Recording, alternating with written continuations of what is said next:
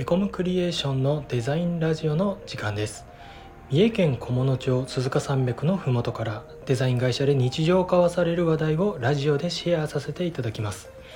本日の担当は私デザイナーの西尾です。よろしくお願いいたします。さて本日のテーマはデザイナーが選ぶ美しい映画3選ということでほぼほぼ毎日くらいの勢いで映画を見ている映画大好きっ子西尾がデザイナー視点で見たグラフィック表現や手法が特徴的で美しいデザインの参考にもなりそうな映画を3本厳選して選んでみました。今週末を共にする映画の参考にぜひ最後まで聞いていただけると嬉しいです。さてそれでは早速映画を紹介していきたいと思います。まず1本目は「はあ世界で一つの彼女」という映画です。こちらですね2013年に公開された、まあ、映画で、まあ、ざっとあらすじを言いますと、まあ、コンピューターのですね OS オペレーティングシステムですねに、えーと、人工知能が搭載されていてその人人工知能と恋をする男を描いた物語です。主人公の冴えない男性セオドアを演じるのはジョーカーの開演で度肝を抜いたホアキン・フェニックス。今作のヒロインである世界初の人工知能 OS サマンサを声優として演じるのはアベンジャーズでブラックウィドウを演じたスカーレット・ヨハンソンです。人工知能との恋という非常に突飛な内容に思えるんですが、まあ、AI の進化が著しいこの世の中ではこの映画が公開された2013年の時よりもその現実感が強くなってきてるんじゃないかなというふうに思います。人間と人工知能の恋愛という絶妙な心の動きを描いた本作ではカラーグレーディング、えっと、色彩設計ですねによって巧みにキャラクターの心情を表現しています。例えば辛い時や悲しい時は無彩色であったり感触を用いたライティングであったり恋を楽しんでいる時や心が躍るような場面では暖色や明るい色彩だったりと心理的な効果も加味した美しくて儚い画面設計が本作の特徴です。劇中で表示される OS であるサマンサの UI 画面も美しいです。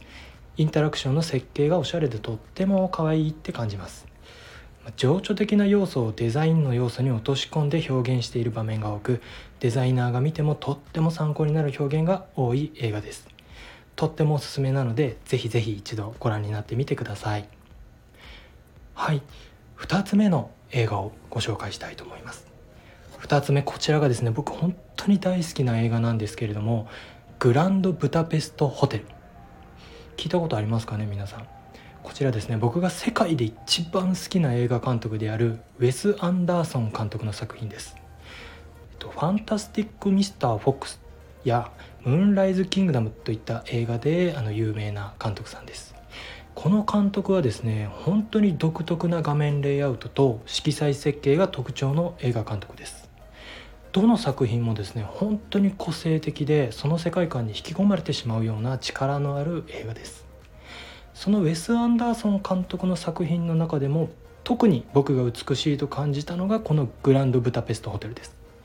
全ての画面が本当に美しくて海外のインディーズゲームを思わせるようなあえて遠近感を抑えた平面的な絵が多用されているところが面白ポイントです。他の映画ではですねなかなか見ることができない映像体験だと思います。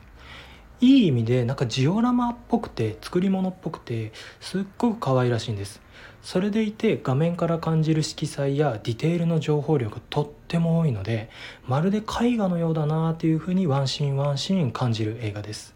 そのレイアウトの美しさと個性には本当に息を飲むものがあります。作中で使われている書体なども含めて60年代から70年代ぐらいのレトロな可愛い雰囲気が本当にたまりません。是非ですねこちらもご覧いただいてウェス・アンダーソンワールドにどっぷり使ってみていただきたいです。はい。最後の作品3つ目ですね。こちらは「ゴッホ最後の手紙」という映画です。こちら比較的新しくてですね2017年って言ってももう結構 5, 5年前4年前5年前なので新しいって言っても古いですね。あっという間ですね。で、えーと、こちらはですねあの作品の名前にもある通り誰もが知る、えーと、ヴィンセント・ファン・ゴッホの晩年を描いたアニメーション映画です。まあ、ちょっとですねゴッホを題材にしていることからもお察しの通りストーリーはなかなかですねちょっと重めです。晩年のゴッホの話なのでちょっと重めです。が特筆すべきなのはその絵作りの手法なんです。この映画ですね是非 YouTube なので予告編をご覧ください。実はこの映画全てのアニメーション原画が実際の油絵で描かれているんです。ウィキペディアによると全世界で油絵のアーティスト5,000人の中から選ばれた125名の画家の方が一枚一枚一枚一枚ですよの原画をゴッホの画風に似せて繊細な油絵で実際に描いています。ただですね普通にあのアニメーションの原画を鉛筆で描くだけでもとてつもなく大変なのにその一枚一枚をですね油絵で描くなんて本当に狂気の沙汰だと思います。その油絵による原画は総数にして約6万枚にも及ぶそうです。6万枚の油絵で作られたアニメーション映画です。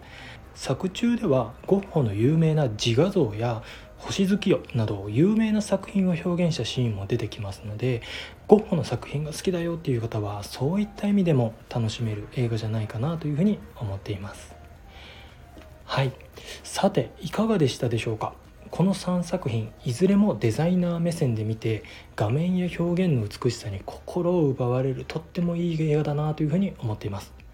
できるだけですねあのストーリー自体も面白いものを選んだつもりですので是非皆さん一度ご覧になってみてください。是非ですねあの見てみたあの感想などもしあればコメントなどで教えていただけるととっても嬉しいです、はい、では本日もお聴きいただきありがとうございました。